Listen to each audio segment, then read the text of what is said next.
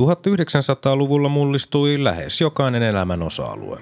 Tiede, teknologia, ajattelu, kulttuuri ja yhteiskunta.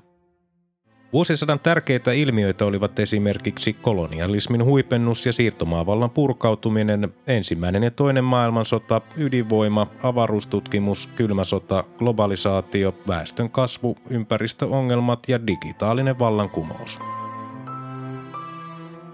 Apina vuosi seuraa homo sapiensin matkaa läpi sen historian myrskyisimmän vuosisadan joka keskiviikko ja lauantai.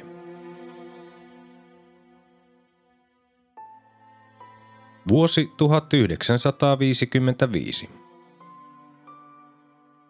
Ensimmäinen tammikuuta runsaan 10 neliökilometrin alue siirrettiin Tyrvään kunnasta Vammalan kauppalaan. Lahden kaupunkiin siirrettiin laajoja alueita Nastolan ja Orimattilan kunnista. Seuraavana päivänä toinen tammikuuta Panaman presidentti Jose Antonio Remon Cantera murhattiin. 6. tammikuuta arkkipiispa Ilmari Salomies vihki Oulun hiippakunnan uuden piispan Olavi Heliövaaran virkaansa Oulun tuomiokirkossa. Kolme päivää myöhemmin, 9. tammikuuta, Hemmo Silvennoinen voitti ensimmäisenä suomalaisena Saksan Itävallan mäkiviikon. 21. tammikuuta presidentti J.K. Paasikivi vahvisti asetuksen uudesta keskusrikospoliisista, jonka ensimmäiseksi päälliköksi tuli sisäministeriön poliisineuvos Kosti Vasa. 23. tammikuuta kansanpuolue valitsi Helsingin kaupunginjohtajan ylipormestari Eero Rydmanin presidenttiehdokkaakseen vuoden 1956 presidentinvaaliin. Kaksi päivää myöhemmin, 25. tammikuuta, Neuvostoliiton korkein neuvosto lakkautti Saksan kanssa vuodesta 1941 voimassa olleen sotatilan. Samana päivänä 25. tammikuuta presidentti J.K. Paasikivi nimitti Pohjoismaiden Yhdyspankin pääjohtajan Rainer von Fiendin Suomen Pankin pääjohtajaksi. 30. tammikuuta SDPn kansanedustaja, toimittaja ja pakinoitsija Yrjö Kilpeläinen kuoli. Hänen tilalleen eduskuntaan tuli Suomen metallityöväenliiton puheenjohtaja Valdemar Liljeström.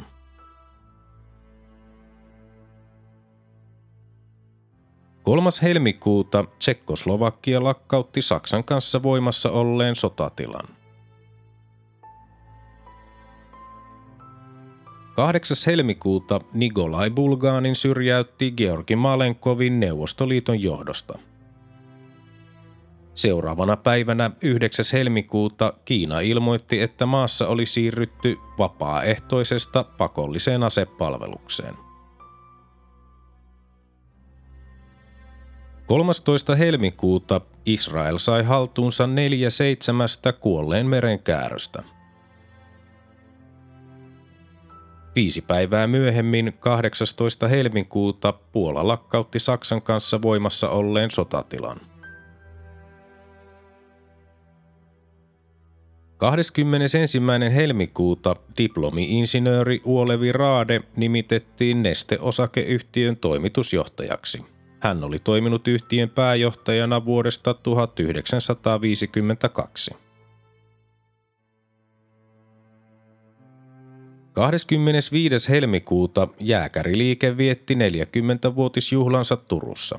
Juhlaan osallistui liki 140 jääkäriä. Ensimmäinen maaliskuuta Bulgaria lakkautti Saksan kanssa voimassa olleen sotatilan. Samana päivänä ensimmäinen maaliskuuta Neuvostoliitto ilmoitti virallisesti, että Helsingissä lokakuussa 1950 kadonnut italialaissyntyinen ydinfyysikko Bruno Ponte Corvo oleskeli Moskovassa. Myöhemmin hän siirtyi työskentelemään Dubnan ydintutkimuskeskukseen.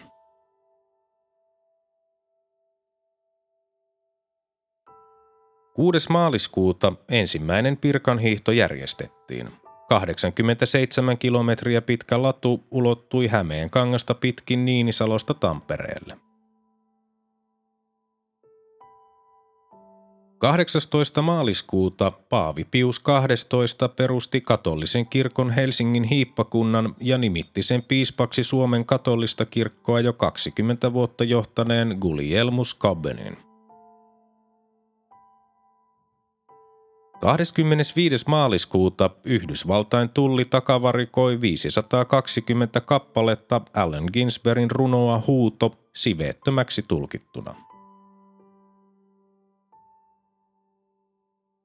5. huhtikuuta Ison-Britannian Winston Churchill erosi pääministerin virasta terveyssyistä, hänen seuraajakseen tuli Anthony Eden.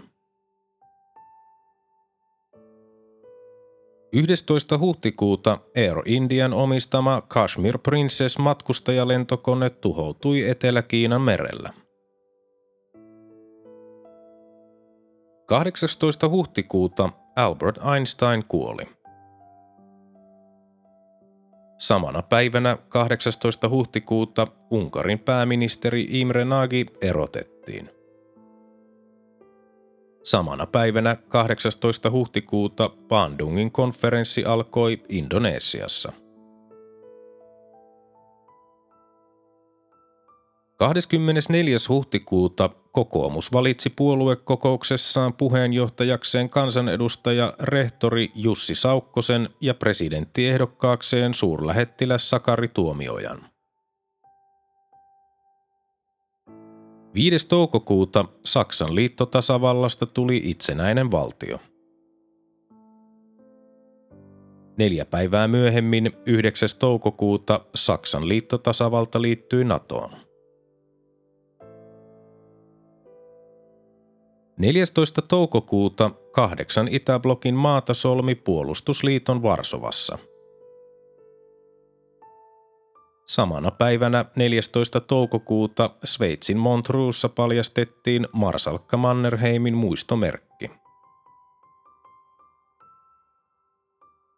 Seuraavana päivänä 15. toukokuuta Itävallan valtiosopimus allekirjoitettiin.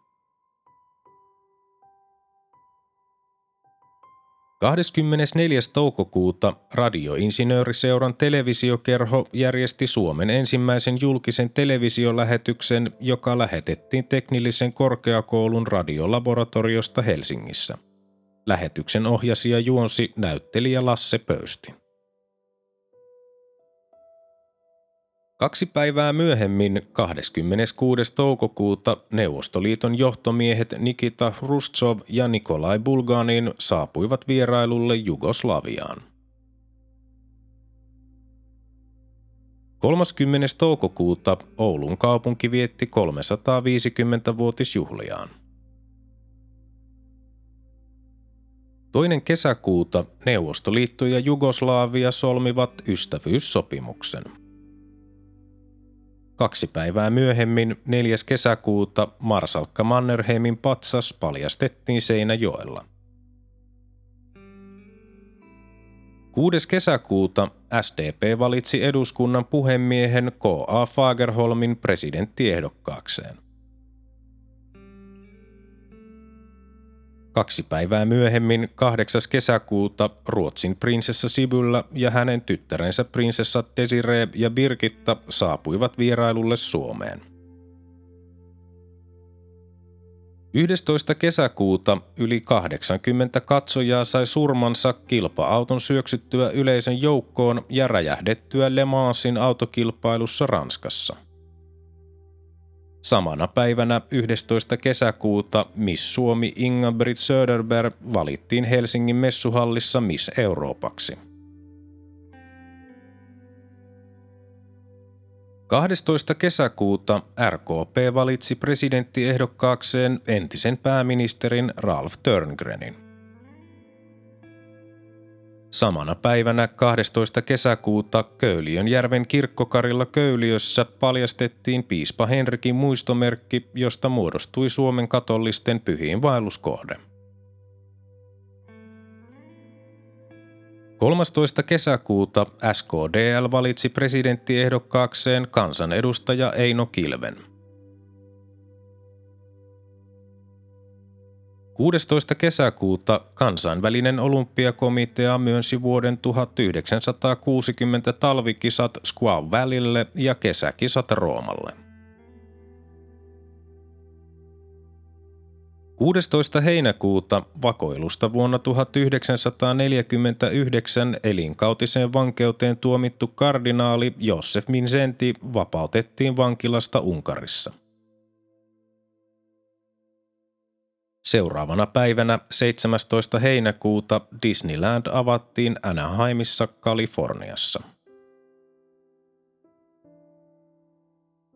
18. heinäkuuta Weldon Keys, yhdysvaltalainen runoilija, kriitikko sekä romaani- ja novellikirjailija katosi. Hänen kohtalonsa on jäänyt epäselväksi. Samana päivänä 18. heinäkuuta Genevessä Sveitsissä alkoi niin kutsuttu neljän suuren konferenssi, johon osallistuivat Yhdysvaltain presidentti Dwight D. Eisenhower, Neuvostoliiton pääministeri Nikolai Bulganin, Ranskan pääministeri Edgar Faure ja Ison-Britannian pääministeri Anthony Eden. Konferenssi päättyi 23. heinäkuuta. 27. heinäkuuta liittoutuneiden miehitys päättyi Itävallassa. Ensimmäinen elokuuta kirjailija Toivo Pekkanen nimitettiin Suomen Akatemian jäseneksi – Seuraavana päivänä toinen elokuuta Marsalkka Tito nimesi puheessaan Josif Stalinin pääsyylliseksi Jugoslavian ja Neuvostoliiton suhteiden katkeamiseen vuonna 1948. 6. elokuuta Lahden kaupunki vietti 50-vuotisjuhliaan.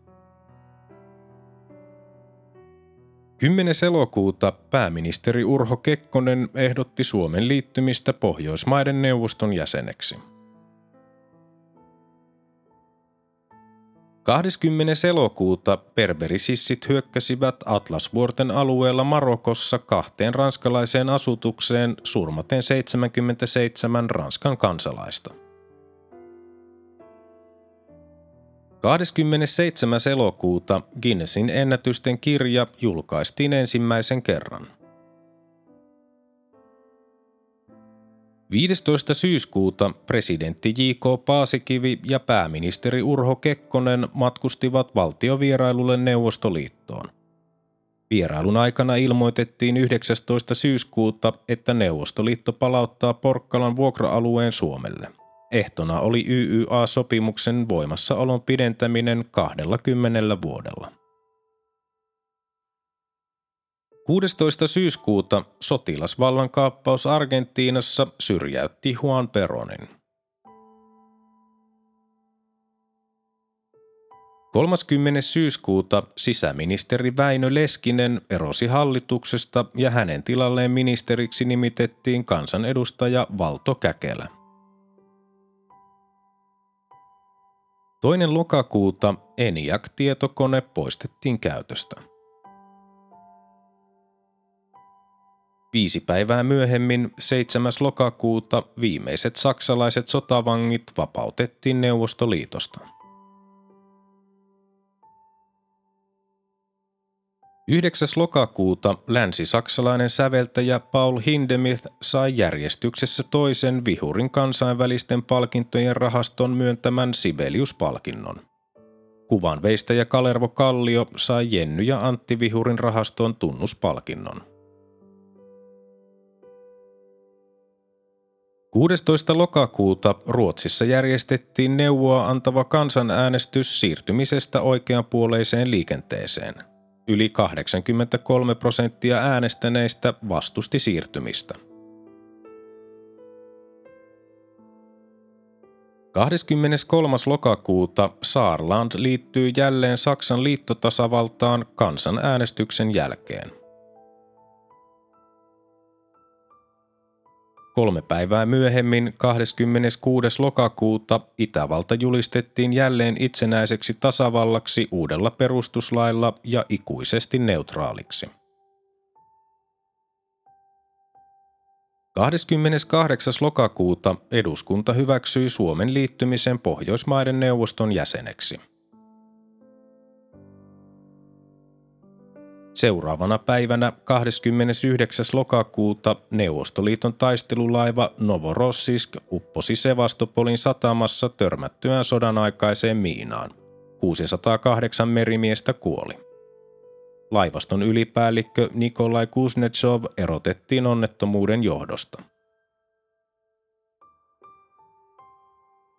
23. marraskuuta Kookossaaret siirtyivät yhdistyneeltä kuningaskunnalta Australian hallintaan. 25. marraskuuta kuningas Haakon 7. tuli olleeksi 50 vuotta Norjan valtaistuimella. 26. marraskuuta Helsingin keskustassa vihittiin käyttöön Helsingin yliopiston ylioppilaskunnan omistama liiketalo Kaivotalo. Seuraavana päivänä 27. marraskuuta tasavallan presidentti J.K. Paasikivi täytti 85 vuotta.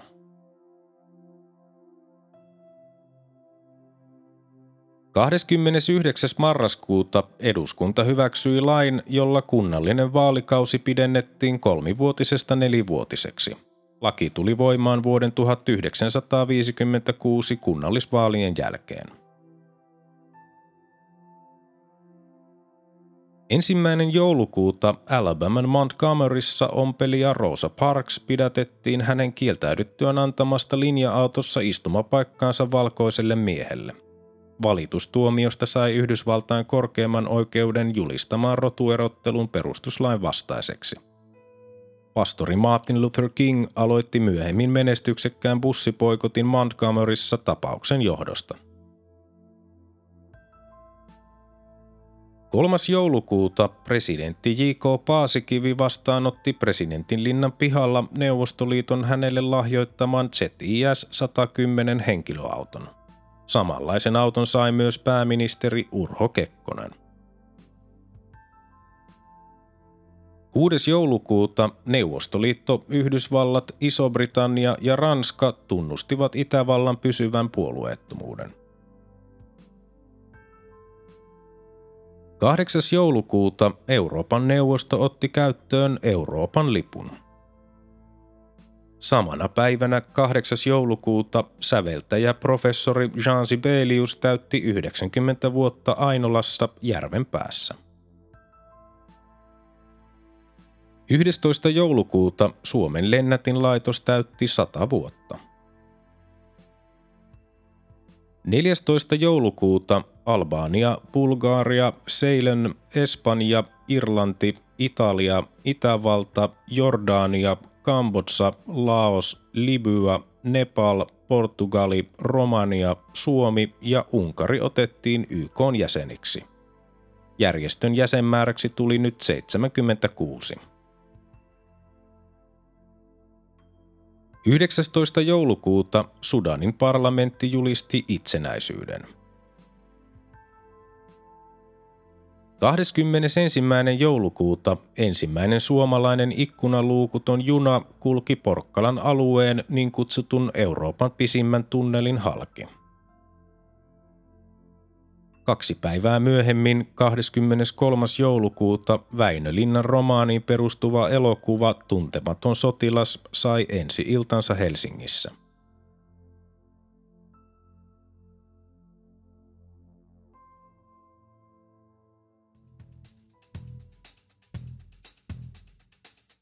Tämä oli Apina vuosi. Homo sapiensin seikkailut jatkuvat taas seuraavassa jaksossa. Liitytään mukaan.